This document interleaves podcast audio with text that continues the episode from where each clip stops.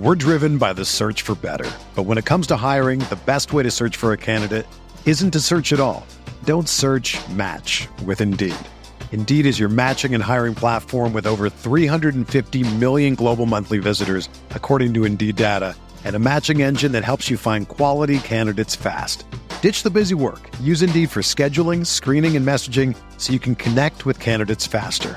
Leveraging over 140 million qualifications and preferences every day, Indeed's matching engine is constantly learning from your preferences, so the more you use Indeed, the better it gets. Join more than 3.5 million businesses worldwide that use Indeed to hire great talent fast. And listeners of this show will get a $75 sponsored job credit to get your jobs more visibility at Indeed.com slash BlueWire. Just go to Indeed.com slash BlueWire right now and support our show by saying that you heard about Indeed on this podcast. That's Indeed.com slash BlueWire. Terms and conditions apply. Need to hire? You need Indeed.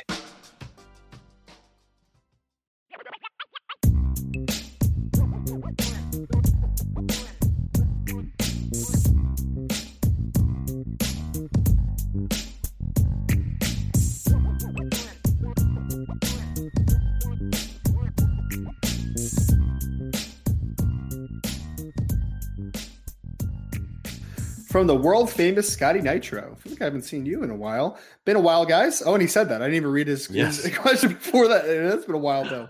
Still watch what I can. What is one biggest change Notre Dame needs to do to get some of these five stars to land at Notre Dame? Facilities, win staff, NIL, or something else? I agree. win a championship. championship. Yeah. Yep. Win Just a championship. Win, baby. Yeah. Just win, baby. I mean, look, do they need to improve in all those areas? Yeah, they do. They need to pay their staff better, continue to enhance their staff, have better coaches, make sure you're better at other places, all that stuff. And facilities can certainly get better.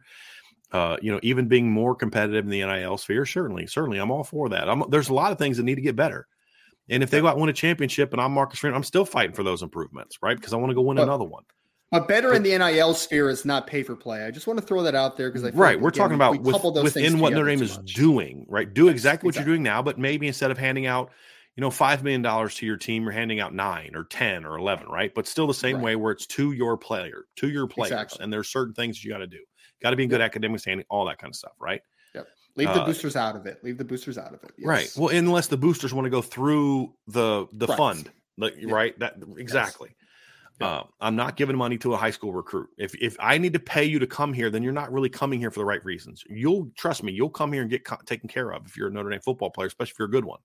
And if that's not enough for you, then then you're not really in it for the right reasons. I'm not winning with you. That's how I look at it. That's just how I am at Notre Dame. And and I know a lot of people disagree. It's all good. We can agree to disagree.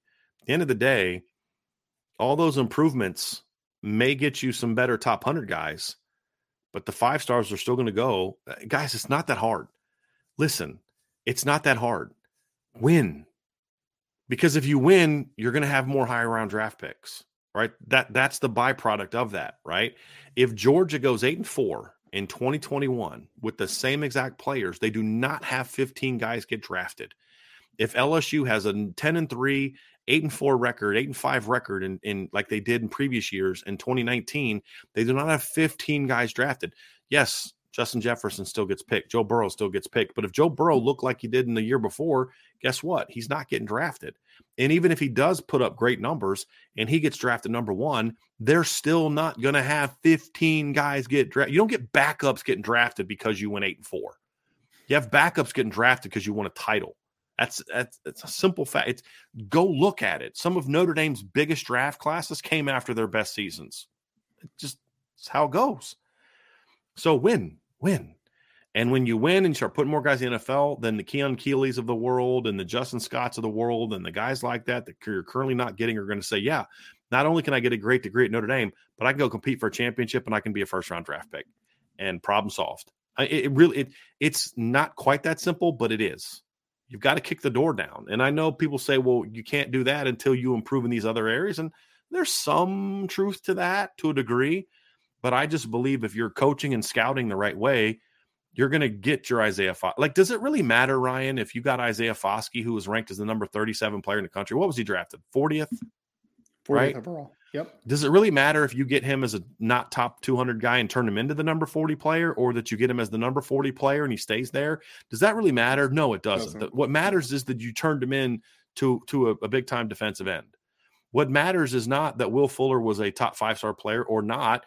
ESPN had Will Fuller as the lowest ranked skill player in that in that class, right? What matters is that he played like that. Jeremiah Owusu-Koramoah, Tyler Eifert, we could do this all freaking day. ESPN didn't even think Quenton Nelson was top 100 player. I don't care about rankings. I care about where they where they play. And you need more big time players, whether they're Benjamin Morrison's or, you know, uh, what's an Ellis Robinson's. I don't care. Yeah. Right, just yeah. get guys who can play and then go win with them. And then it becomes easier to still get those guys. But then occasionally you, because like if I'm Notre Dame and I win a championship, I'm still recruiting the next Benjamin Morrison over the five star kid that needs me to hold his hand and tell him he's pretty all the time. You know what I mean? Right.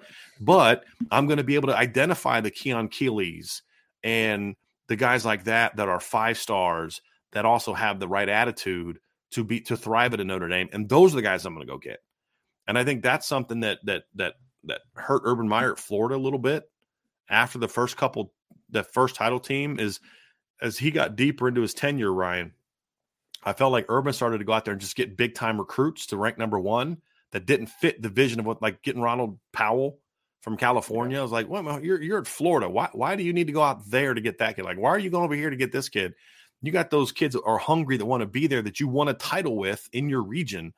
And I felt like he went away from that a little bit. He went away from the Dabo staff did that a little bit they went away from the developmental kids with the high ceilings and they started landing these highly ranked kids from all over the country that didn't fit who they were and it hurt them and they're trying to go back to that. So uh you, maybe you because like last year what would have been the difference if notre dame was coming off of a title from the year before? And you know maybe you get keon. Maybe that's all you get. That's all you'd need. I mean li- like literally that's all that's okay what else would you need? Like you know, I still don't think they get Peyton Bowen. I, I don't think no, that had anything to do, right? I, you know, maybe they'd have got Caleb. You know, no, here's who you'd have got maybe Caleb Downs and Keon Keeley. That's it. Two guys. Boom, right there. Name me another class you'd want over that one. That's it. Right. And that's all the difference would be, Ryan, to me, is is a, t- is a title gives you that. And uh, I love this response by JHT 1988. we all need to be told we're pretty every once in a while, Brian. That is true. Yeah. That is true. But you don't want that needy person that always needs to have their hand held and told how special they are. And that's the kind of five star kid I do not want. I do not want that kind of guy, Ryan. And you know exactly the kind of guy I'm talking about. Like that headache is not worth it to me. You just said his name a minute ago. Mm-hmm. So. What's that? You just said his name a minute ago. So yeah. Oh, I exactly yeah. I got you. I was like, I said somebody's name about that. Oh, I know exactly yeah. what you're talking about. Exactly yeah. what you're talking about. We're driven by the search for better. But when it comes to hiring, the best way to search for a candidate isn't to search at all. Don't search match with Indeed. Indeed is your matching and hiring platform with over 350 million global monthly visitors, according to Indeed data, and a matching engine that helps you find quality candidates fast. Ditch the busy work. Use Indeed for scheduling, screening, and messaging so you can connect with candidates faster. Leveraging over 140 million qualifications and preferences every day, Indeed's matching engine is constantly learning from your preferences, so the more you use Indeed, the better it gets. Join more than 3.5 million businesses worldwide that use Indeed to hire great talent fast. And listeners of this show will get a $75 sponsored job credit to get your jobs more visibility at Indeed.com slash BlueWire. Just go to Indeed.com slash BlueWire right now and support our show by saying that you heard about Indeed on this podcast. That's Indeed.com slash BlueWire. Terms and conditions apply. Need to hire? You need Indeed. With threats to our nation waiting around every corner, adaptability is more important than ever. When conditions change without notice, quick strategic thinking is crucial. And with obstacles consistently impending, determination is essential in overcoming them. It's this willingness, decisiveness, and resilience that sets Marines apart. With our fighting spirit, we don't just fight battles, we win them. Marines are the constant our nation counts on to fight the unknown. And through adaptable problem solving, we do just that. Learn more at marines.com. We had a question from Adam Shipley who says, "What is the biggest change you would like to see Gerad Parker make in the uh, to the Notre Dame offense? I mean, diversity of running game and RPO. We already talked yeah. about two of the biggest things I want to see. Adam, be more aggressive throwing the ball down the field. Those are all things that I'd like to see." D Troll Hunter says, Brian, any word on Sam Hartman and the wide receivers over the summer? Any intel on their growing relationship? Have they traveled at all? Any coaching camps together? Seeing guys throw the ball? I don't know about the coaching camp part. I'm going to leave the things I've heard about this to the premium board. Any any summer intel I get this summer is going to go onto the premium board. I've heard a few things, and he's not the only quarterback I've heard something about this summer, Ryan. So, uh, but I'm going to leave that there for now, and we'll put that on the premium board when I get more. I I kind of like to not just give it piecemeal at a time. I want to get gather it over the course of a couple weeks and then put it out. But that's going to yeah. be a, a message board thing but it, I will say this: it is important that that's happening. Hundred percent. You know, especially with no a doubt. one-year guy at Notre Dame playing right. quarterback for sure, no doubt. Right. Now, the one thing I will say that we've already said before is um, there's there's a lot of people in the program impressed by the attitude and the work ethic and the and the I'm one of the guys mentality that Sam Hartman brought to Notre Dame. Sam Hartman still carries himself like he's a three star overlooked three star kid which is awesome. meaning he doesn't have that I'm big time. I'm you know I'm I'm I rank this in all time passing. I'm this. I I've owned this record. I own that record. He doesn't act like you'd think a guy like that could or should act. It's guys. I'm here to win. Right. Let's let's put into work. I'm just one of the guys. I may be older than most of you, but like I'm just here to work and win. That's it. And that's been true from the day he got here, from what I'm told. So that is the one thing that that because we've said that before. That is the one thing that I'll say. We had another question from Alejandro Coronel. What are some things to look for defensively week ones to three that will let us know that Notre Dame will look against Ohio State? What will work? What will worry or excite you guys? Go IB Nation. We talked about this one a little bit, but I mean, for me, Alejandro, the aggressiveness and how you're going to use the defensive fronts are the two biggest things for me. Last year, I think we saw way too much of using certain players in roles that I don't think are very beneficial. I'm not even talking about just alignments. I'm talking about asking 265 pound Howard Cross who play a head up technique and try to two gap consistently. Like that's just not going to be a battle that you're going to consistently win. But being more aggressive, using his penetration, because Howard Cross can be a really productive football player in the correct role, and he has been a productive football player when used properly at Notre Dame, in my opinion.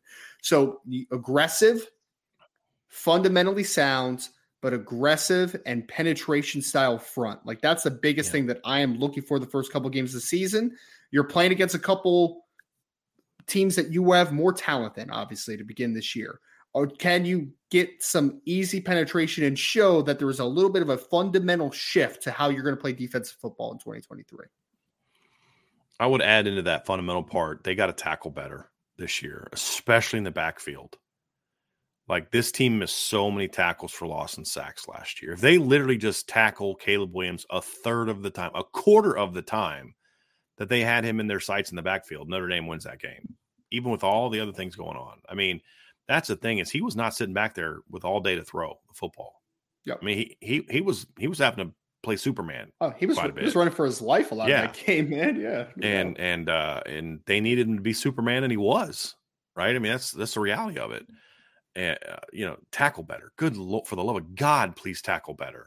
Uh, now they, I mean, they you did even throw the Ohio that. State game in there too. At, I mean, yeah. at the end, man. Oh, like yeah. you need to tackle better in space. Like, yeah. come on, man.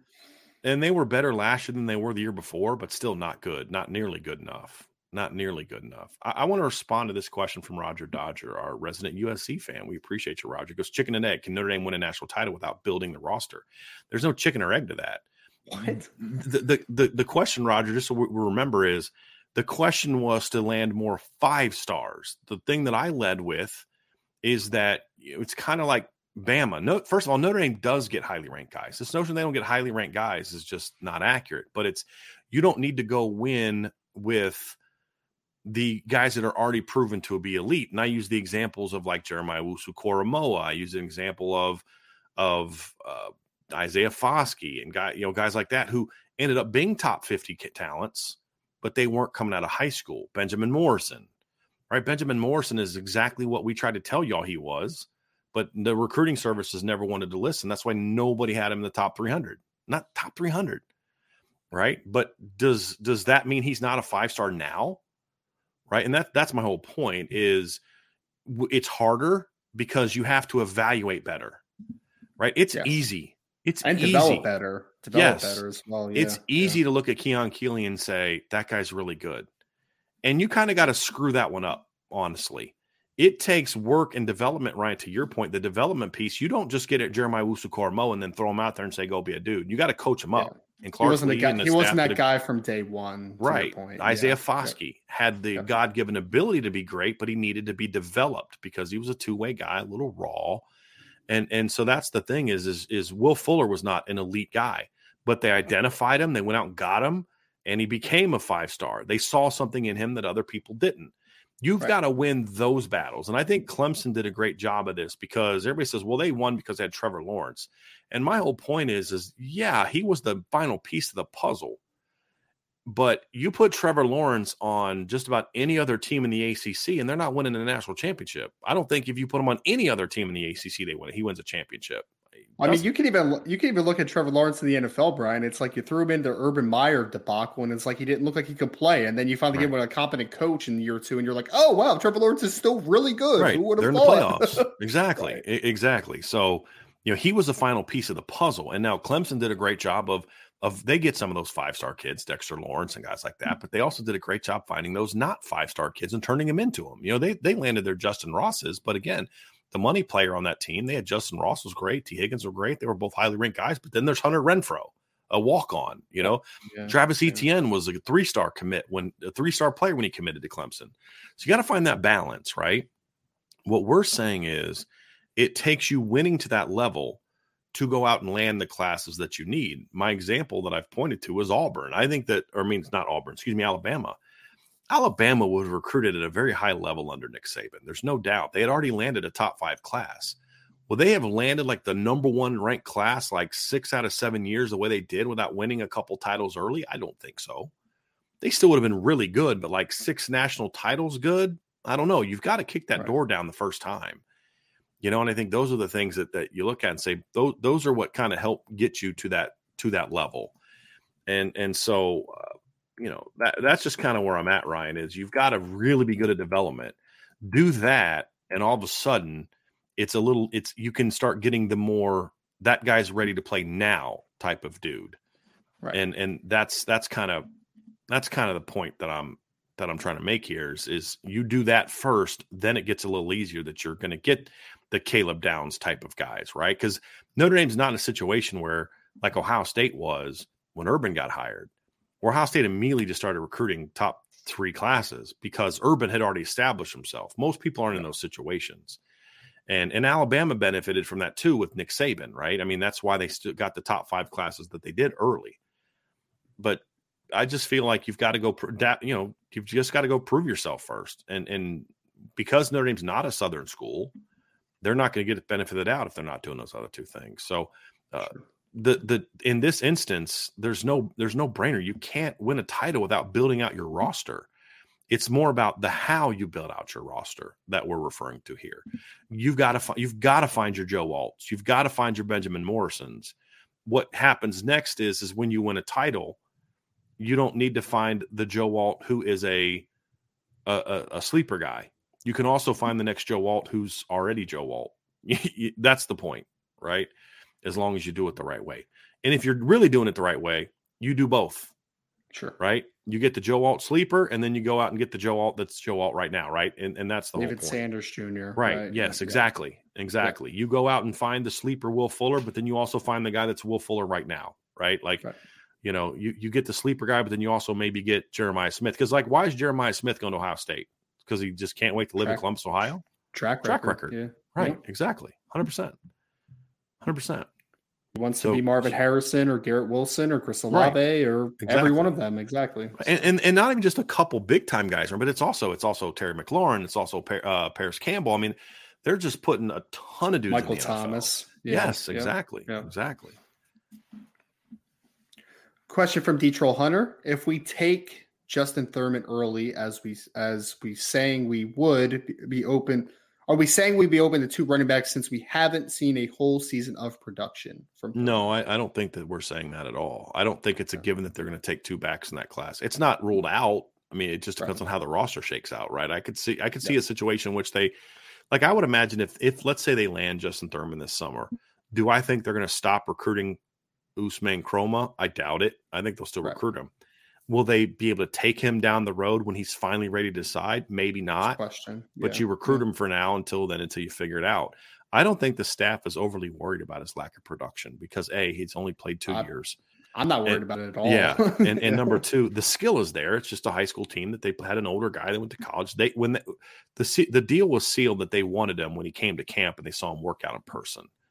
And there's enough film to say this kid knows how to play. But it, it also goes down to I'd be more concerned about that if we were talking about an offensive lineman or a quarterback or something like that. But you, running back and receiver, unique traits, positions where Ryan, where it's like, I know that he hasn't produced a ton, but I, I see the skill he can do it. I, am yeah. not worried about that. I know he has vision, even on the 50 carries that I saw on film. I, I see vision. Yes. Now I just need you to show that vision on 200 carries instead of 50, basically, or yeah. 40, or whatever the case may be. I mean, if this was off of our conversation earlier, Detroll, I uh, my whole point was is that I think that Justin Thurman is going to be a big riser in the 2025 class from a ranking perspective because he's going to get a full workload this year. You're going to be like, oh, ran for 1,500 yards and averaged eight yards a carry type of thing. You yeah. know what I mean? Like he's that type of kid. I think. Yep. Um, here's a good one. Big Jim says apples to apples coming out of high school, Jadarian Price or Kedren Young. Very different so backs, right? Very different I can, backs. I can only compare them as far as you're correct. Different backs to a degree. I can I can only compare them to where they were as juniors. It's it's unfair for me to compare Kedren as a junior to uh, Jadarian as a senior. But where they were as juniors, Kedren actually grades out a little bit higher than Jadarian did. And I like Jadarian. I had Jadarian as a top 100 back, but I'd have, like, if I was doing a top 100 ranking, I'd have Jadarian like 95 90, and I'd, I'd have Kedren like 70, 75, 80, right? So really close, but Kedren's just a better player right now. Then Jadarian went out and got a lot better, and he was closer to 60, 50, 60 than he was 90. So as juniors right now, uh, I'd say Kedren's slightly better, but they were both very good top 100 backs, in my opinion. And Darian took that, a right? big step. Well, he took a big step as a senior, right? I, yeah. I, didn't evaluate him, so I don't really have any much yeah. to add. To and I, I, I, had him as a top hundred guy with like four and a half star upside, but then senior year, you're like, okay, this is a dude. This is a no brainer. No brainer at that point in time. We had seek and eh, seek and destroy. What are your th- top three reasons why Notre Dame can't close on a five star talent? Oh man, these are so negative. um. Uh, so number one, we've already talked about two of them. Pay at, for play. At, yeah. Well, I mean that's that would be three. I'm more referring to. Um, I don't think most five stars are guys you have to buy. I think there's plenty of five stars you could get. It's not. It's not having the championship pedigree. It's not producing a lot of NFL players or any NFL players at the positions where most five stars come from quarterback, defensive line, you know, corner, safety positions like that. And then the third one, you you know, that you could you could pick any of a different three, Ryan. Money, right? With yeah. some kids, it's money. With other kids, it's location. You know, like Jeremiah Smith. If Notre Dame was offering, let's just say Ohio State paid offered Jeremiah Smith a million dollars and Notre Dame said, "We'll match your million mm. dollars," they're still going to pick Ohio State. Why? Right. Because right track now Ohio record. State is is a program with a better track record of producing elite talent at his position. Notre Dame can say, "Well, we had Will Fuller back in 2016." Let me remind y'all of something. In 26, 2015, when Will Fuller was out there playing, Jeremiah Smith was what eight years old, nine years old, right? Like, like yeah, yeah. And Ohio State's had a lot of dudes go to the NFL since then. you know what I mean? And so uh, you, there's a lot of other reasons like that. Location, I think I mentioned. So it's not the same three reasons for every kid. For some kids, it's right. the number one. It's the number one reason is they're not offering money. Uh, yeah, like Elijah Rushing, I, I'm not. I'm not saying this to be negative because it's it's a legal thing, but Notre Dame was not going to get him without making him an NIL, an, a, an upfront NIL offer. Just, just not going to happen, right? And, and I'm not even I'm not saying he's wrong for it. I'm not I'm saying that's a reality for it, right? Yep. Um, with Keon Keeley, if Notre Dame would have offered him, hey, whatever Bama's given you, we'll give you. I don't think it would have. This is why I say it wasn't an NIL decision. It wouldn't have mattered because he's thinking long term investment. Now, if Notre Dame would have had, you know, uh, let's say turned to, let's say Romeo Okwara was drafted in the first round and Julian Okwara was drafted in the first round and Daelin Hayes was a third round pick and Khalid Kareem was a second round pick and Notre Dame had, you know, won a title in 2015 like they should, you know, like they should have. And, you know, maybe made the playoff in 2017 as well. Or then, yeah, maybe you'd have got Keon Keeley, right? That's when, that's how you'd have got Keon. So it's different for every kid. But as far as the consistent theme, it's the top two. It's the it's you haven't proven you're a championship caliber team, and you haven't proven at a lot of places that you can consistently put offensive offensive or, or put players in the first round of the NFL draft. Because Notre Dame's gotten plenty of five star kids at at off of offensive line over the years. Charles Jagusah was a five star commit. Blake, Fisher was a five star by rivals, right? They got him. Um, the, Tommy Kraemer was a top 10 national player coming out of high school, according to 247 Sports. Number eight, I think, overall coming out of high school. Uh, they got him, right? Quenton Nelson was a five star by rivals. Others didn't have him there. They've gotten those guys. Michael Mayer was a five star. No problem recruiting the top guys there. Why? Because they've put those guys in the NFL. Simple as that. Yep. Um, so uh, it's, it's, it's, we talk about this a lot, and I, I know that people want to, you know, like Ryan, like the NIL has become the new boogeyman for Notre Dame fans. It's like what mm-hmm. academics used to be. Every kid that couldn't get into school, it's because he don't want to go to class. Okay, oh, his kid's a 3.9 student. You know, it, it has 1,300 in the SEC ATs, but yeah, sure. Okay. It, he doesn't want to go to class. Okay, guys. Sure. Well, whatever you well, say. Someone on, someone on the board the other day was just like, Notre Dame never gets five stars. I was like, they literally just had one in 2023, but okay. They never exactly. get five stars. Like, exactly. Okay. it's like, whatever. Uh, and, and here's my other point is okay, so name me the five star corner in 2022 class that you'd rather have over Benjamin Morrison. Name me the five star offensive lineman that you would have rather had in the 21 class than than Joe Alt. Tell me right. who that is, and we'll we'll have this conversation. Right. What matters is turning him into five stars in college, and not every five star is that guy. And that's what you, that's what you focus on. Focus on finding those guys, and then it becomes easier to get the other guys. We had a question from Chris Shell says, out of current commitments and roster, which receiver do you see having the most successful NFL career? Wow. current commits and rosters. So this basically comes down to if everyone reaches their full potential, whose game projects best of the National Football League? Is basically how I'm taking that question. I, I guess Tobias Merriweather or Cam Williams would probably be my answer. Yeah. Like they're, yeah, I guess. Yeah, that would be mine too. Just because, like you, Jaden Greathouse may be the best college player of all of them, but does his game translate? He'd probably be in that conversation for me too. He'd be, yeah, especially because, as like a big slot type. Yeah, yeah. like because he'd be a great route runner and you know things like that. I mean, but there's a lot of guys with NFL potential. I mean, Rico Flores has NFL potential. Braylon James has NFL potential. Micah Gilbert has NFL potential to a different degree right? I mean, there's a Caleb Smith has NFL potential, in my opinion, but I think just God given ability, I think Tobias and Cam probably is the top of my list. Yep. Of the guys that are in the class and on the roster. I mean, you, Deion, I mean, oh, actually, you know what's funny? The guy that I think has the most, if everyone reaches their full potential, the guy that I think would be the best player actually is Deion Colzie. It's possible. Yeah. I just think yeah. he's much further away from being that guy. And I have more, I, I, you know what I mean? Like he just, he hasn't shown me enough to make me think he can get there. Right. right. But even him, like if if Deion, would it shock you if like the light went off for Deion Colzie and he went out like 80 catches for 1,200 yards this year and 11 to 12 touchdowns? It wouldn't shock me at all. not at all. Not at all. I mean, it'd be a surprise because you don't go from nine catches for 192 yards to 80 catches for 1,200 yards very often. But it, I mean, we've seen it before. Go look at Will Fuller's numbers as a soft freshman, compare him to what he was as a sophomore, right? I mean, Golden right. Tate did similar things. We've seen it before. Yeah, not not my, not, not a lot of guys six four and a half, two fifteen walking around that can run like Deion Colzie. Like it's just exactly many guys. Exactly, exactly. Yep. Good, good man. We really got great questions today, guys. We had a question from Carlos Garzantz. Excuse me if I pronounced that completely wrong. I know you've probably answered this before, but in your opinion, besides Irish Breakdown, who do you think does the best job as far as accurately ranking the high school talent when it comes to recruiting?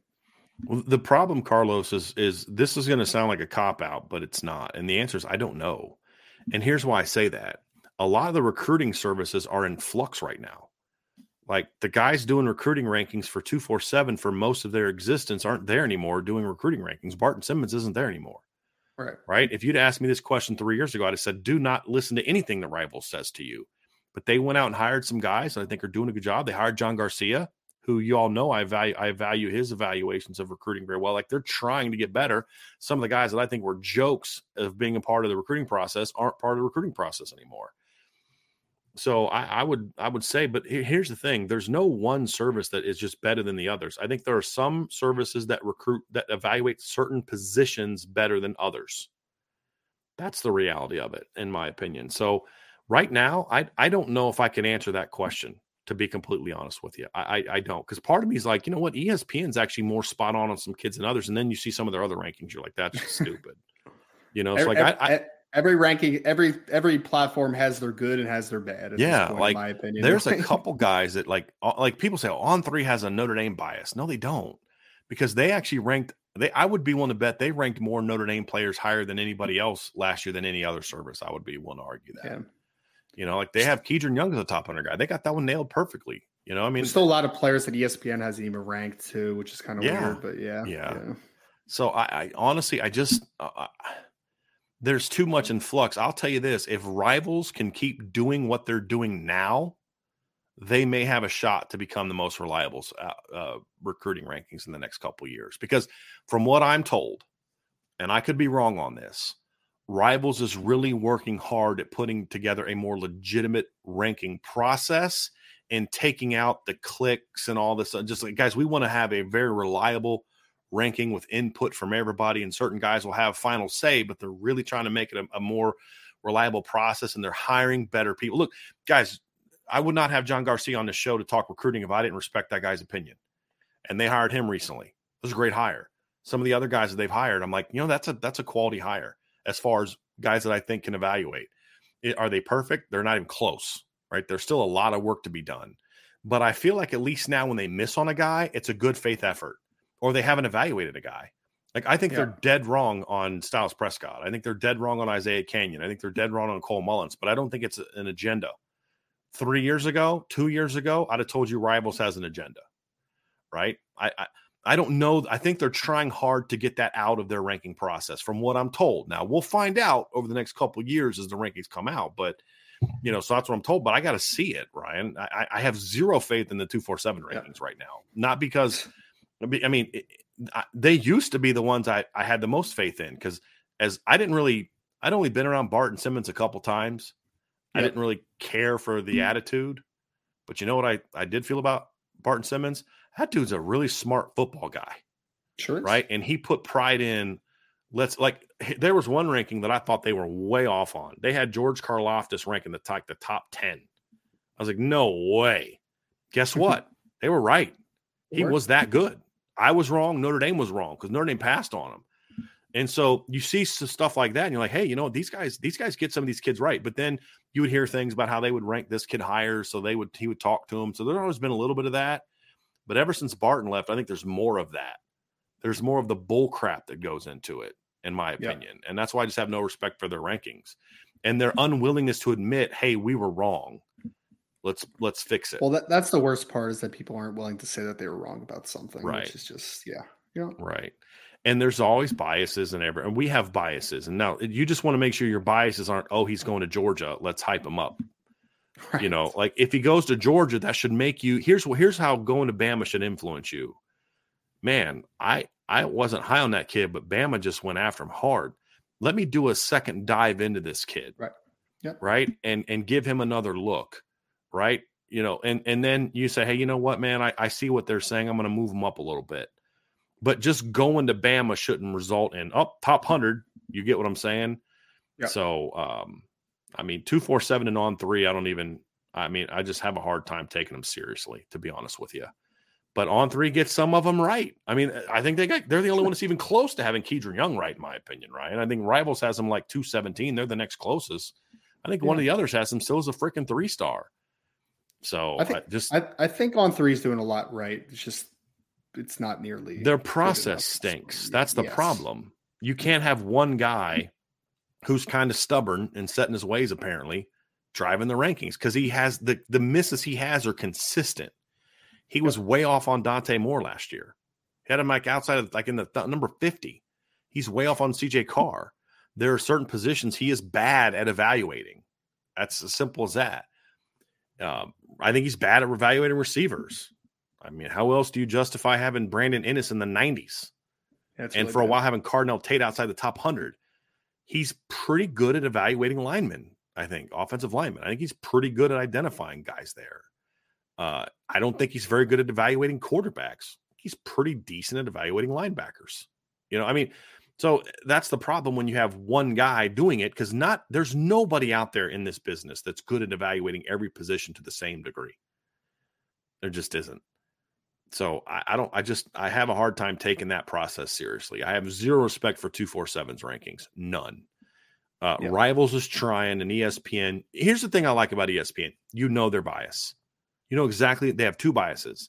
If you're from Georgia, Florida, Texas, or California, you're going to get overhyped. And if you go to their All Star game, you're going to get a bump. Sure. I, mean, I just, but I feel like there's, but okay, I know that now, so then I can take that and look at it in the right, the right framework as I evaluate them, right? And so I can respect that if you're if there's at least some consistency to your bias, and it's not just click based. Their bias is based on this is how ESPN figures it out. Most of the best players in the draft and in the NFL are guys from the Southeast in their perception. So those guys are going to get the benefit of the doubt that a kid from New York's not going to get. Okay. But I already know I know that going in. So I can live with that. Right. I can deal with that. I can embrace that. So um yeah, but some of the others it's just like, man. Ben Tarnowski says, "What changes by the new administration would you like to see make the make for Notre Dame Stadium a more hostile environment? not selling an entire section to opposing fans would be a start for me. Uh, you have to do that though. I mean, I just think that there that's a I think every school does that, Ryan. doesn't every school give an allotment for the opposing team? Like this yeah, I think so. I Everybody so, does yeah. that. Yeah. So I, I, have no problem with that. Look at it, look, there's nothing the new administration can do outside of make sure that you're making the right hires and giving the resources needed for the product on the field to be really good. I was talking with Tim. I think Tim O'Malley said this on the show, right? At one point in time. Uh, and he he said that like the, I think the loudest game he said it was ever was 88 Miami. Lou Somogyi said that there's 59,000 people in the stadium that day. Yeah. But it was a great product and the fans at Notre Dame were loud and raucous and they they loved that team. And fans today it's like, you know, it's like to but that's what happen happens Ryan when you mm. kind of price yourself out of certain class of people because of how expensive it is. You lose some of that diehardness and it's now more alums and business people and things like that and there's just you know there's just too much of that. You know sit down in front it's a freaking football game right? I mean you know what are we doing here? They need to have a sit down section. If you're yeah. someone who likes to sit for the entire game this is the row we go right up here behind the team you can sit in that section but put a better product on the field after that it's about us it's about notre dame fans you know, it's about Notre Dame fans not selling their tickets to Ohio State fans and stuff like that, right? But like, uh, if if if your team is if you're an eight and four football team, don't get pissed at me that I'm not fired up and cheering really loud when it's 20 degrees at the Northwestern game, right? I'm not going to be there. Yeah, I love Notre Dame, but I'm also not going to sit in 20 degree weather to watch a crap product. I'll just sit at home and watch the crap product, right? So put a great product on the field and and and and challenge Notre Dame fans to say, "Hey, how about you guys take some accountability here? How about you value the love of your team over making a buck? How about that? You know, and do it that way." That's, I mean, but the product on the field is the main thing that Notre Dame can do. And somebody in the chat said this, who said some bad takes recently, but this is one. It was Brian Kelly made Notre Dame boring. He really did. There's no doubt. He made, even though, but it's not just him. They also had some really bad home schedules for a while. Yeah. Part of it wasn't their fault. It's not their fault USC wasn't very good for a while. It's not their fault that Stanford hasn't been good in a while. But put a better product in the field. Ryan, if, if, if Notre Dame goes out and whoops NC State and all those teams and they're 4 0 and they're ranked in the top 10 and and Ohio State's ranked high and Notre Dame goes out there and plays great for four quarters, guess what? That's going to be an amazing environment. Amazing yeah. environment even with a bunch of Ohio State money. fans there. Yeah, yep. a, even with a bunch of Ohio State fans there. But guess what? If Notre Dame goes out there and they get their butt kicked for four quarters, guess what? The environment's going to suck. It's not going to yep. be hostile. The best thing to do for a hostile crowd or for a hostile environment is have an intimidating team that people don't like to play. Yep. Right? Give me something to cheer for. You know, I mean, what what was Alabama doing at home before Nick Saban got there? You know, I mean, didn't they lose to like Louisiana Monroe at home in 2007? Definitely did. Definitely did. Right. So was it? Wait, wasn't that wasn't that Nick Saban's first year? Yeah, Saban's first year. Yeah. yeah, and they lost at home to Louisiana Monroe. All right, I mean they lost it. They lost at home to, or they actually they won that game. They barely beat Houston that year. Uh, they barely beat Arkansas at home that year. They played Western Carolina. So the crowds were big, but why were they were they not was it not an intimidating and hostile environment? No, the team sucked. Well, why has Alabama been so much harder to beat at home on the road, like at their place in recent years? Because their team is really freaking good. That's the most hostile thing about it. D- did Notre Dame beat Miami in 88 because of a hostile crowd? No, they lost because Notre Dame was really freaking good and the fans enjoyed seeing that, and the Notre Dame team gave them something to cheer about. Simple right. as that. Yep. Simple as that. Like at what Ryan, you were at the Cincinnati game. Yes. Like that was like just the environment was it was a crap environment because it, by that point in time, Notre Dame fans had just come to expect like we're probably going to lose today because this is just what we do in big games. There's a lot right? of red in the stadium. Yeah. A lot of red in the stadium. Right. Yeah. Another day is here, and you're ready for it. What to wear? Check. Breakfast, lunch, and dinner? Check. Planning for what's next and how to save for it? That's where Bank of America can help. For your financial to-dos, Bank of America has experts ready to help get you closer to your goals. Get started at one of our local financial centers or 24-7 in our mobile banking app. Find a location near you at bankofamerica.com slash talk to us. What would you like the power to do? Mobile banking requires downloading the app and is only available for select devices. Message and data rates may apply. Bank of America and a member FDIC. When you need mealtime inspiration, it's worth shopping Kroger, where you'll find over 30,000 mouthwatering choices that excite your inner foodie. And no matter what tasty choice you make, you'll enjoy our everyday low prices, plus extra ways to save, like digital coupons worth over $600 each week. You can also save up to $1 off per gallon at the pump with fuel points. More savings and more inspiring flavors make shopping Kroger worth it every time. Kroger, fresh for everyone. Fuel restrictions apply. Connor O'Doherty says Golden Tate was and is my favorite, most favorite player ever. I don't think you have to say most favorite, favorite. ever. Uh, uh, what did his recruiting profile look like as a recruit, upside grade and pure grade? It was so I never I didn't grade him that way, so I, I wasn't doing yeah. rankings back then. But he had a very weird recruiting profile. So like I don't think he was ranked super high by Scout at the time. Rivals ranked him as the number 101 player in the country, which is pretty good but ESPN ranked him as the number 11 player in the country. So he had, like, by his senior, now he didn't have a great high recruiting profile when he committed to Notre Dame, but he had a great senior year and some people bumped him up. But, uh, I mean, he, Scout didn't have, if I remember correctly, I'm trying to remember where Scout had him, but they didn't have him ranked super high. His, but he was, he had ESPN, like I said, ESPN also had uh, Gary Gray ranked really high coming out. I think he's like top 25 guy. I had Kerry Neal ranked really high in that class as well. So. I forgot about scout.com. I forgot about scout.com. Yeah. Levi Perez says, What is a priority change that needs to take place under the new administration that will make Notre Dame more of a serious contender to win national championships?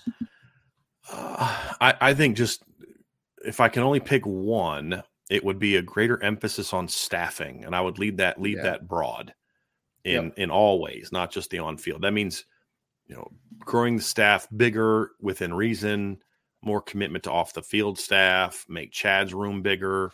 You know, make sure that the new guy that's coming in that's going to do more of the portal stuff, Matt Jansen, the portal stuff, the advanced scouting, make sure he has the staff he needs. You know, make sure you're paying your coaches to keep them there. Like don't make these administrative jobs like to where yeah we we've now grown it. You now have seven guys in this advanced scouting department but they're all making 50 grand which means the first time they get a decent offer from any other school they're going to leave right. so they just use this as a springboard. Make it desirable to be here because continuity is still important. And if you're if you're if you're losing coaches all the time but you're able to keep that back office consistent, then it's going to be a lot easier to keep things rolling when that new coach comes in because you've got the recruiting staff and all this other stuff. Hey, coach, here's we are. Here's your board, man. Man, bam. Here we go. Here's here's what you need. Jazz got six, seven assistants that he can say, hey, here's here's where we are. Let's go get her done. You need some help with this kid? Let us know. We'll do what we got to do to help you out. Uh, I think all all that stuff. So commitment to making sure that you have the the proper staff and that you that you are making sure that you're paying these jobs uh, well enough to that you can go out and get the best and then keep the yeah. best. That's the key. Well, I think that emphasis emphasizes for the coaches too, Brian, or the staff in general, like you feel appreciated, which makes you makes you work harder, right? I mean, it's like I'm I'm being properly rewarded for the work I'm doing. I'm going to continue to grind to the highest level. So, agree completely. I mean, you have to treat the people that are the backbone of the program to a certain degree that they want to stick around and they want to continue to grow the program at the high level. Agree completely. All right, we have a super chat down here from Tyler Evans. Tyler says Texas and Oklahoma, who needs a bigger season this year before going to the SEC next year? I think it's Texas personally, Tyler, because I think this is a make it or break it year for Steve Sarkisian and his coaching staff in general. Oklahoma, I think you could sell if they're just a little bit better. Eight and four, it's heading in the right direction with where the roster was when Coach Venables took over, even though I still am not a big Brent Venables fan as far as a head coaching perspective. But I just think that Texas is in a very strange position because if they have a bad year this year, maybe you were like, all right, we need to make a change coaching wise, but and also transition to the SEC. Like that's tough, man. That is a tough transition to, to make. So I think it's a make it or break it year for Texas, Coach Sarkisian, and I think that they really need to have a big year. This needs to be the year that they break through a little bit. I'm still going to Oklahoma because I think everything you just said about Texas is true at Oklahoma as well. Because they went six and seven last year. And unlike Brent Venables walked into a completely different situation Steve Sarkisian. Steve Sarkisian could have a five and seven first year and, and not get be put on immediately put on the hot seat because he inherited a, a situation where he fired the coach, right? You're replacing a guy in Lincoln Riley whose down year was eleven and two. Right? Yeah, but I mean, like it took a lot away from that roster. No, I, I get I mean, that. Well, uh, yeah, I, I, understand that, right? And if yeah. and if they weren't going to the SEC, I, I'm not saying what I'm about to say, because if they were staying in the Big Twelve, I would say who needs the bigger year? I'd say Texas. But since they're transitioning the SEC, I think it's Oklahoma. And here's why I say that: because Oklahoma was able to survive a little bit because they went out and had a big transfer class. Might be a little harder to do continue to do that if you have another down year where you're going to go to the SEC. If I'm going to go to the SEC, I'm going to go somewhere that's actually good. I'm not going to go to your school that you've had two losing records and I don't know if this guy can coach or not. So I think a lot of those same things are true, but I think Texas would still have the better roster and they're building on it. Oklahoma really needs to rebound on the field to make sure that they can still be competitive for top recruits once they go to the SEC, in my opinion. But I think the bigger point, Ryan, is I don't think either of them can have bad years this year going into the SEC. I think they both have to have big years. I just, for me, I think I think that Brent Venables, if they go like six and six again, seven and five, uh, he's going to be he's going to be on a very very very hot seat at that point in time. He um, will be, but I, I think yeah. I think if the Texas team underperforms, though, I think that Sark might be out. like yeah, possibly, thing, you know, yeah, possibly. I just think it's going to be harder for him to underperform because I think he's got a much better roster, and that's kind of where I'm coming from. Texas, Texas needs to like so let's just say let's say that they underperform and, and Sark gets fired. The new coach is going to inherit a really good roster. If Oklahoma struggles again and that guy gets fired, it's not a guarantee that their roster is going to be any good. For two reasons. One is mainly is because of what uh, Lincoln took with him. And not just took with him, but then guys left and went other places mm-hmm. and didn't stay at Oklahoma. Um, which shows how Lincoln Riley recruits. Lincoln Riley sells Lincoln Riley. And so when he left, well, why am I here? I was only here because of Lincoln Riley. And uh, I, I, have some issues with that. I've come to really dislike Lincoln Riley a lot last few. Brilliant coach, but I've come to really dislike him in a lot of ways in recent seasons. So we'll, we'll have to see how this one goes. Next question from Connor O'Doherty. What do you guys think about the talk uh, uh, talk about Ohio State taking over the stadium when they play us? I was born in 2001. So I didn't remember Nebraska coming up, but I remember Georgia, and that sucked. I mean, if Cincinnati can do it, why can't Ohio State do it? Right. I mean, the administration's got to do what they can do, and at the end of the day, Notre Dame fans need to not sell their freaking tickets. Simple as that. Like it really is as simple as that. This isn't. We, this is one of those non non Notre Dame questions that we get on. We haven't got a lot of those today, but here here's one. Pete Weber said, "If you had to go into a career in a world where sports do not exist, what would it be and why?" I mean, I was a teacher before this, Pete, so that probably be where I would still be, I guess. So, yeah. If I were to say I want to still do the same format I do now, I'd probably have a political show. To be honest with you, that's probably what it got into like not getting into politics because I just wouldn't want to get into politics, but I'd probably cover it. Uh, maybe be a history teacher that does this on the side. You know, does pol- a yeah. political show on the side would probably be it. But yeah, yeah, maybe probably. a famous bowler. There you go. There you go. But you can also do that on the side too. Could do that. Aaron Harrison. Haven't seen your name before. Welcome. Any idea when tickets for Notre Dame for Navy will be released? Scotland here supporting the Irish. I thought I saw the game was sold out. Um, mm, I, I, could be could wrong be. on that, but I, I, honestly don't know. I because I'm not buying tickets. I I'm usually not the um, I'm usually not the guy to ask about quiet tickets because I don't very often buy tickets. Yeah. So I'm not quite sure. Scotland Sorry. in the house though. I like it. Yeah. Yeah, appreciate that. Because it right now it's uh, I mean I think they're five or six hours ahead. It's right? late, so it's probably yeah. yeah, yeah. Rick Doyle says, "Hey Brian, recently I've heard you talk about how close Notre Dame was or could have been to playing or winning a national championship, but I think everyone is forgetting just how close Notre Dame." So apparently, we didn't start. Is there? Did we start the second part of that question? I let me didn't. see if I can. So he that was at. uh Let's see here. That was at one thirty three. So let me see if I can find the rest of that statement, Ryan, because it sounds like he was getting ready to make a really great point, but we didn't yep. start the second part of that question. So give me a second, Rick. We'll get there, buddy. But yes, we have definitely talked about that. So we are I'm almost there. Rick at 133. The second part, I don't see a second. Oh, no, that one starred. Here we go. Almost there, Rick. Just shows you how I mean I'm just about 30th scroll. Time I've had to hit the thing to scroll, Ryan. There's a lot of questions today. Let me see if there's a second part to Rick Doyle's question. I, I hope I didn't. Here we go. Okay, Notre Dame. Um, here we go. Continued in 2012, Stanford and Oregon. Oregon versus Stanford. I believe Notre Dame would have played Kansas State and the national championship game. Sure, I mean that's that's true. That, that's true. I mean that's not wrong. If Notre Dame would have played K State, I think if Notre Dame would have played Oregon, they could have won that game potentially. I think Oregon had been a little tougher with all the stuff with Manti, but yeah, I mean that's that's true. But what I was more referring to was where they had a team that that like if Notre Dame would have won a title in 2012 uh, over Kansas State, Ryan, it would have always been a little tainted in the eyes of the perception, right? Like you beat Kansas State, man. Like you know you, didn't play Bama, you didn't play, and, and, there would have always been the but could you have beaten Ohio State that year?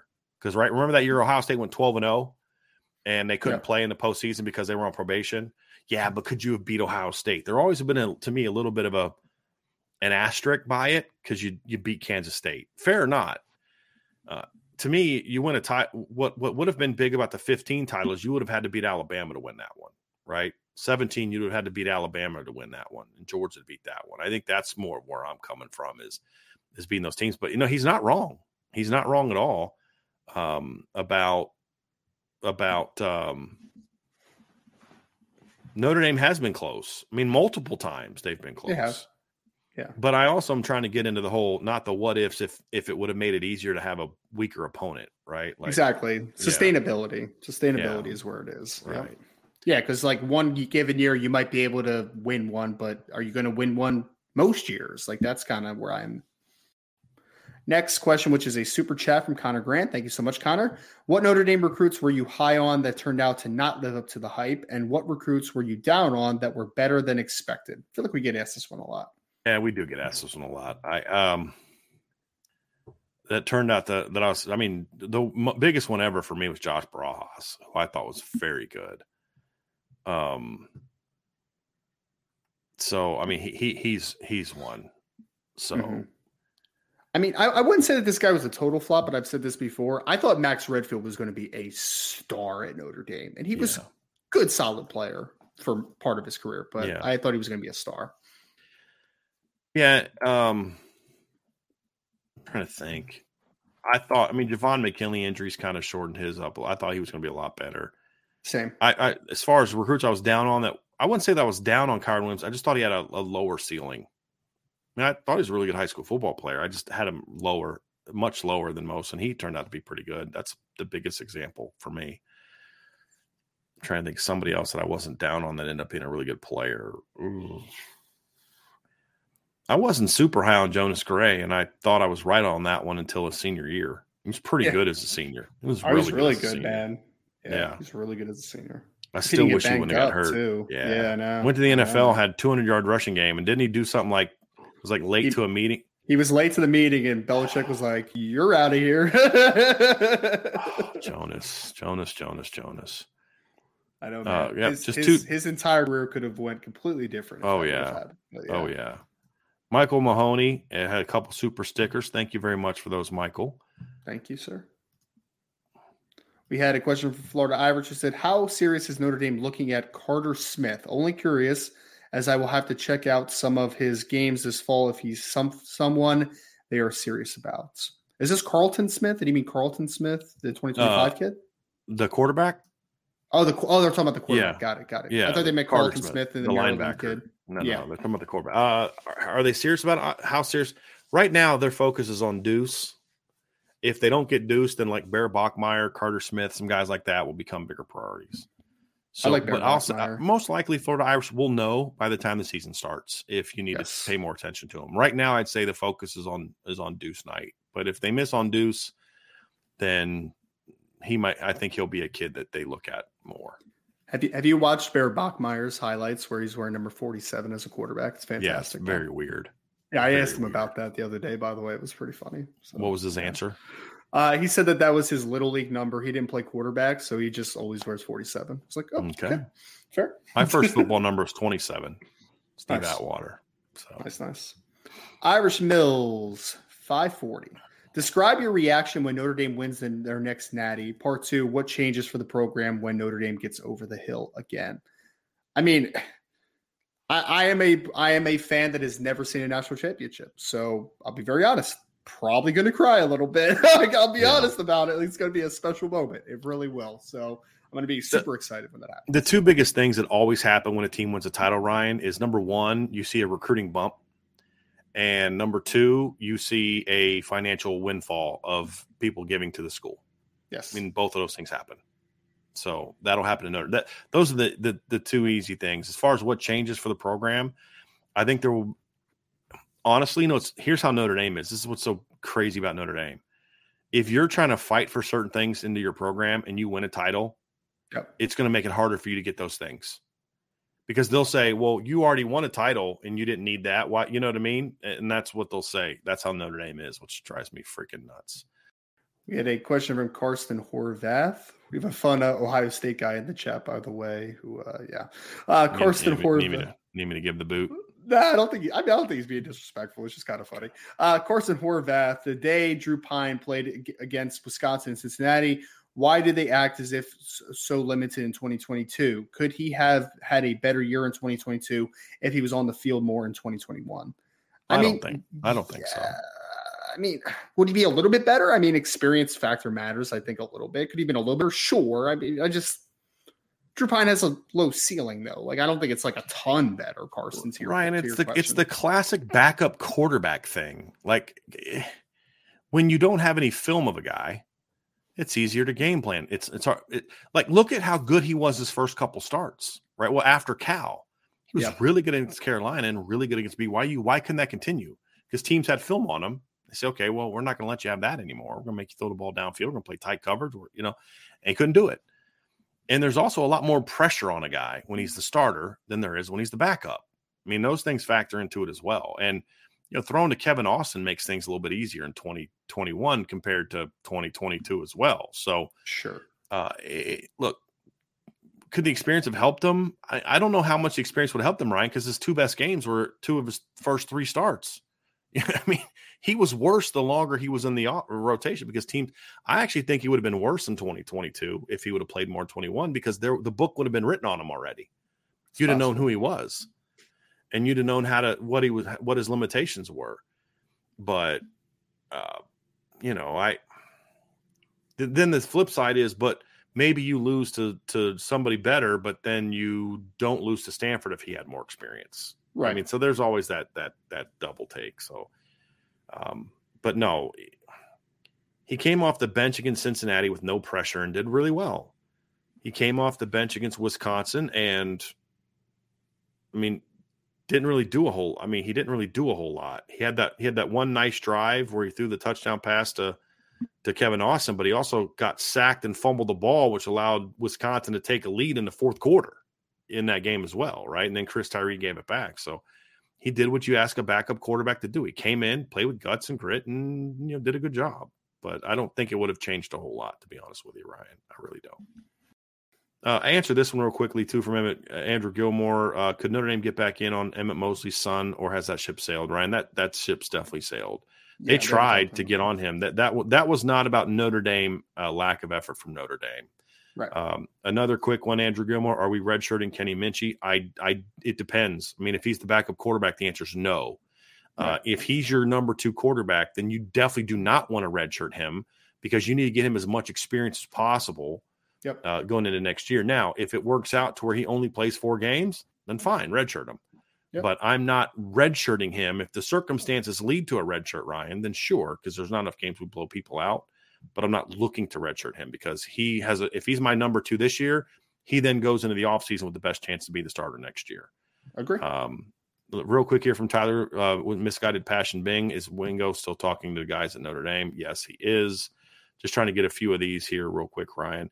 Sure. And then here's one I want you to answer. This is from okay. Tim B. What is your floor ceiling for Tyson Ford this fall? Does he get used to the weight? I mean, because I've, uh, I've, I've, kind of talked about this one. That's why I want you to answer it. Yeah. Does he get used to the weight? Yeah, I think so, Tim. I think that he uh, because it's it's been like a year and a half process of putting the weight on. Right. He's got a frame that I think 290 plus is easy on him. What is his floor ceiling? I think the ceiling for 2023 is that he becomes a key rotational player inside for Notre Dame. And again, I'm not saying starter. I'm saying that he's the mix-in guy of Riley needs a breather. Tyson Ford comes on to be that three tech that you're being able to get some substantial reps out of him. I think that's the ceiling. The floor is is that he still needs another year, right? Like that's yeah. kind of where you are with it. Does he play a little he, bit? Sure. Yeah. Does he does he really develop into a key rotational player? that's where the question lies in the sense. I think that Tyson has all the talent in the world. Will it be in 2023 though? It's possible he might need another year. We shall see though. It, it, Tyler playing this year is going to, or Tyson playing this year, Ryan's really going to come down to Tyson. Does he yeah. put in the work? He's still a, a, very youngish kid mentally and emotionally. I think he just needs to, to, you know, he's a super talented kid learning what it takes to, to take that next step. That's really what it boils down to yep. for me. All right, real quick, real uh, is Wingo serious or just flirting thing? I mean, he's just talking, right? Right now, he's not. We said this last week, man. He's not a player for Notre Dame. I mean, Notre Dame's talking to him. He's receptive, but they're not a player for him right now. That, that, that I'm not trying to get people's false, false to get people's hopes up on that one. I'm, I'm not. He's talking to him. I don't think it's going to go anywhere right now. They're going to have to put a good. I don't care what they say to him or how much he talks to them. Ryan, if they don't put a great product in the field, then you have no shot with Ryan Wingo. That's so right now they don't have yeah. much of a shot with Ryan Wingo but yep. they're talking to him. That's about all I can say. But I'm not going to sit here and lie to y'all and say, "Hey, you know, they he's in the game again," even with guys. And I'm not saying that. Not Top saying three that. school for yeah. Ryan Wingo right no, now. Yeah. Not saying that at all. we had another super chat from Just Your Ordinary Joe. Thank you so much. Sometimes you describe that a player's struggles are in his head. How is that knowable without spending time in conversation, etc., from staff who know, or have you just been doing this long enough? a little bit of air. I mean, we, we, get to know these kids. We get to yeah. know their coaches. We get to know their parents. Um, it's also uh, body language can tell a lot, and yeah. So I got this lady texting me uh, stuff about the uh, an order my wife put in, and this hmm. lady still texting me, and I'm like, I'm telling my wife, can you please deal with this? Um, so apparently my wife put in a shipped order. I, it's like, dude, uh, Joe, there's a, this is a good question. Very good question. So if we're ever going to say things like that, then we need to we need to say it. Number one, it's it's uh, to a degree. Uh, if we're talking about like on the field, it's body language, Ryan. Like yep. you can see when a guy's struggling mentally, his technique becomes like it's like if you're watching baseball, Joe, and you watch a pitcher who all of a sudden just looks like really mechanical, it's because he's it's in his head. He's like he's in his own head. Like he just can't figure it out. Like you remember when uh, when Rick Ankiel lost it, like mm-hmm. you could mm-hmm. see him visibly. He's not at all confident what he's doing. You could just see it, right? You don't have to be there. You could see it. Yeah. Um, a guy's playing slower because he's not certain of himself. Whenever he makes a mistake, Ryan, his head goes down. That's a sign of a guy who's in his head. And then it leads to the next mistake and the me- next mistake and the next mistake. Um, th- those are the easiest ways to do it. We get to know these kids. We may talk to dad, uh, may talk to mom, maybe talk to high school coach who says, "Yeah, he's really struggling," or he's, you know, you learn those things beforehand. This is a kid with this kind of attitude or whatever. So it's it's all types of ways, man. And then a part of it, and then that other part of it is, you know, been doing this long enough. Well, it's not like a psychic sense. What it is, Joe, is is um, you start to look for certain cues with kids that give it give it away that yeah this kid's a little bit in his in his head right now in different ways whether that's and it can mean a whole lot of different things. Yep. Thanks for the super chat by the way joe. Appreciate you buddy. John a1 says what's the bigger risk to the 2023 season an underperforming off- underperforming offensive line or defensive line it's a good question i i, I want to say defensive line ryan because i feel like if the offensive line underperforms but it's still okay yeah. if the receivers step up and if this and if that, they can still be pretty good on offense. I feel like if the defensive line doesn't play well, they're not good enough at safety or linebacker to overcome it. I, I agree I, with you on that. Yeah. I think I agree there. Yeah. yeah. If the quarterback wasn't Sam Hartman, I might change my opinion on that. If that, you know, we saw Sam Hartman win 11 games with a, a not very good offensive line and a defense that gave yep. up 29 points a couple years ago. It's very true. But yeah, we had Raymond Harton who said, "Can you guys explain a little a little more what you mean with the D line one gapping or two gapping?" Thanks. Yeah, Raymond. I mean, basically, the easiest way to explain is two gapping. You're playing straight down a man where you are responsible for two gaps. So one to your right, one to your left. So you're kind of playing down the middle of an offensive lineman so that you have the ability to fall into either gap. So you'll see a lot of the bigger defensive linemen play straight down the middle, gain extension, and then kind of peek to see which where the running back's going or where the action's going, so that they're responsible for two different gaps. In a and usually what that involves is a bigger defensive lineman, a guy that can gain extension, a little bit of a bigger butt. One gapping defensive linemen are much more penetration style, which means that they are going to take a gap quickly, and they're only responsible for a single gap every single play. So they're either an A gap, B gap, C gap player, so on and so forth. So think about Aaron Donald, how he wins for the Rams. Can Aaron Donald two gap a little bit if you need him to? Sure. But what he does really well is he's going to be responsible for one gap and use his quickness to take that gap and be a penetration style player. So usually smaller defensive linemen, the Howard Crosses of the world, the Jayson Ademilolas of the world, they are going to be better taking one gap because they aren't the biggest defensive linemen of all time. Think about what Alabama was able to do with guys like Dalvin Tomlinson, Jarran Reed, Daron Payne, like those bigger defensive linemen that can play down a man a little bit more and responsible for two gaps. I hope that makes sense. Good answer. We had TDD Brahmi 4, who says, Mailbag, what would you do as a head of media team to contribute to the improvements of recruitment, of recruiting? I I think young people are incredibly uh, into visual learning. I think that is an, it is imperative that Notre Dame, this is why we keep talking about this. Do more stuff on socials, do more videos from practice, do more really cool things that are out there that have pictures or videos attached to them. I think doing cool videos where kids are like South Carolina did something that was a little cheesy, but it's like along the same lines. They they reenacted the Maverick scene uh, with the guys playing football on the beach uh, yeah. with the coaching staff. Like, okay, but they're trying, they're doing the right thing. Like, I would do more to promote Marcus Freeman uh, uh, as far as to kids. Like make him a rock star. That's going to help you recruit better. You know, do more things where you're doing mic'd up coaches and all that type of stuff. Like I want to see more of that type of stuff. You know what I mean, Ryan? Like give me more of that kind of stuff. And and I would, I mean, every day if I don't have a video of something or some kind of thing going out, Instagram, Twitter, all that stuff. Um, uh, highlight videos, mic'd up stuff from every practice is what you need to see, in my opinion. We had Elijah Mills said, with all the hype around Tobias Merriweather, what is realistic expectations for him? I mean, Elijah, I think that the the expectations are in the impact that he provides. I mean, we can come up with numbers, right? Like 50 for 800 yards, or maybe you want to go a little higher and say 60 for a thousand, double digit touchdowns, yeah. whatever. I think more than anything, it's Notre Dame had an absence of creating big plays last year enough, right? And I think that that's what Tobias Merriweather can, can provide a guy that can vertically orient, cre- really stress a defense, and be able to create big plays and to create plays out as an outside receiver. That's yep. the impact you need. I think minimum Ryan 550 and 700 to me is the min- is the flourish for me. I think the other thing too is it's not just his impact, but if you have to really worry about him at the X or the, I think it's the Z now. It also makes life a little easier on Chris Tyree and Jaden Greathouse in the slot because that safety has to keep an eye a lot on him. And if you're trying to chase Chris Tyree on an over route and you're also kind of a little bit peeking over to Tobias Merriweather, you're done. You're done. And so I think it's it's that's the thing is great players, Ryan, or, or impact players don't just impact on what they do. This is why I said why I would I would always take Michael Floyd over Golden Tate always in college. Because Golden Tate was great when he got the ball. When he wasn't getting the ball, he was like kind of jogging off the line, not blocking anybody. Like Michael Floyd could go out there and dominate a game if and catch five passes because he was going to have 15 plus blocks in the game. Right? Right. He was such a force. He was going to run the route like he was going to get the ball every time. So you had to focus on him, which would then open up other people.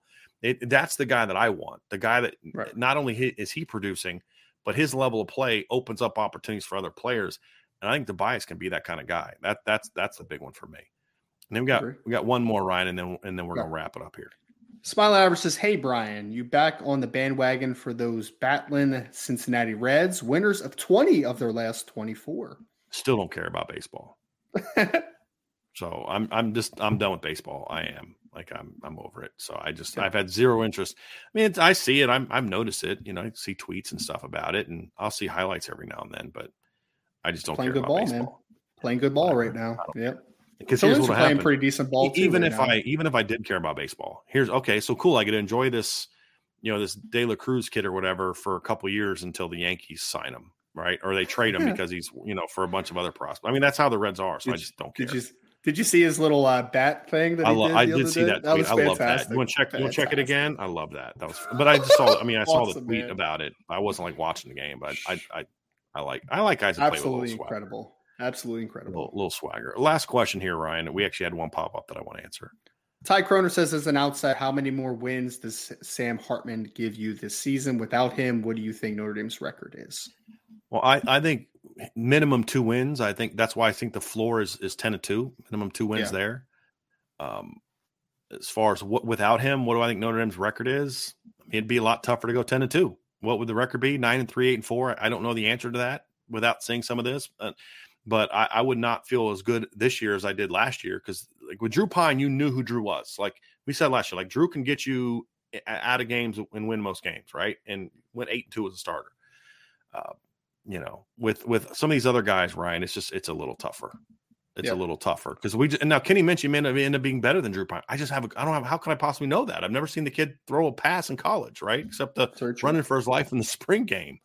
Yep. So I, I don't know. So I minimum two wins, minimum Two wins two wins, but the schedule's rough this year. I mean, so if you don't have experience easy. at quarterback, it's going to be a lot tougher. So Yeah, That's that's, the one good thing about baseball is uh, they got the WAR, the wins above replacement, which is actually Yeah. is kind of an interesting. well, stat, Sam yeah. Hartman ha- was the the at for, Pro Football Focus has some of that.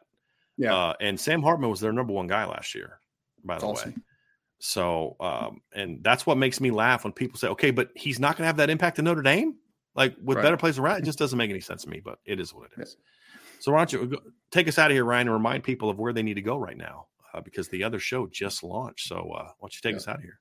Yeah, man. Go go hang out with Sean Stiers and the crew on the Rapid channel fire. right now. Yep, Rapid Fire Friday as always. We want to thank you all though for of course for being with us for the Friday free for all mailbag. But make sure you go over to that show now. And the way that you can always be reminded that the show is happening, say that little notification bell if you're not and subscribe to the podcast. And also hit the like button. We'd really appreciate it. If you want to comment after the video, that also helps obviously in all the algorithm stuff. Of course, go to boards at irishbreakdown.com as we continue to have some more offseason intel, recruiting intel. It's a very busy month of July with the recruiting barbecue at the end of the month. Obviously, Kingston Viliamu-Asa, top linebacker of St. John Bosco, is still eyeing a commitment sometime soon over the next couple weeks, obviously at the end of the month. So if you want to make sure you five star reviews also on your favorite podcast platform is always very appreciated. From Ryan, that is Brian. Thank you so much for joining the Friday Free for All mailbag. We'll be back again on Monday at your regular viewing hour for the recruiting hour. Make sure you subscribe to the podcast here at the Irish Breakdown Podcast. Thank you all so much for joining the show. Have a great weekend.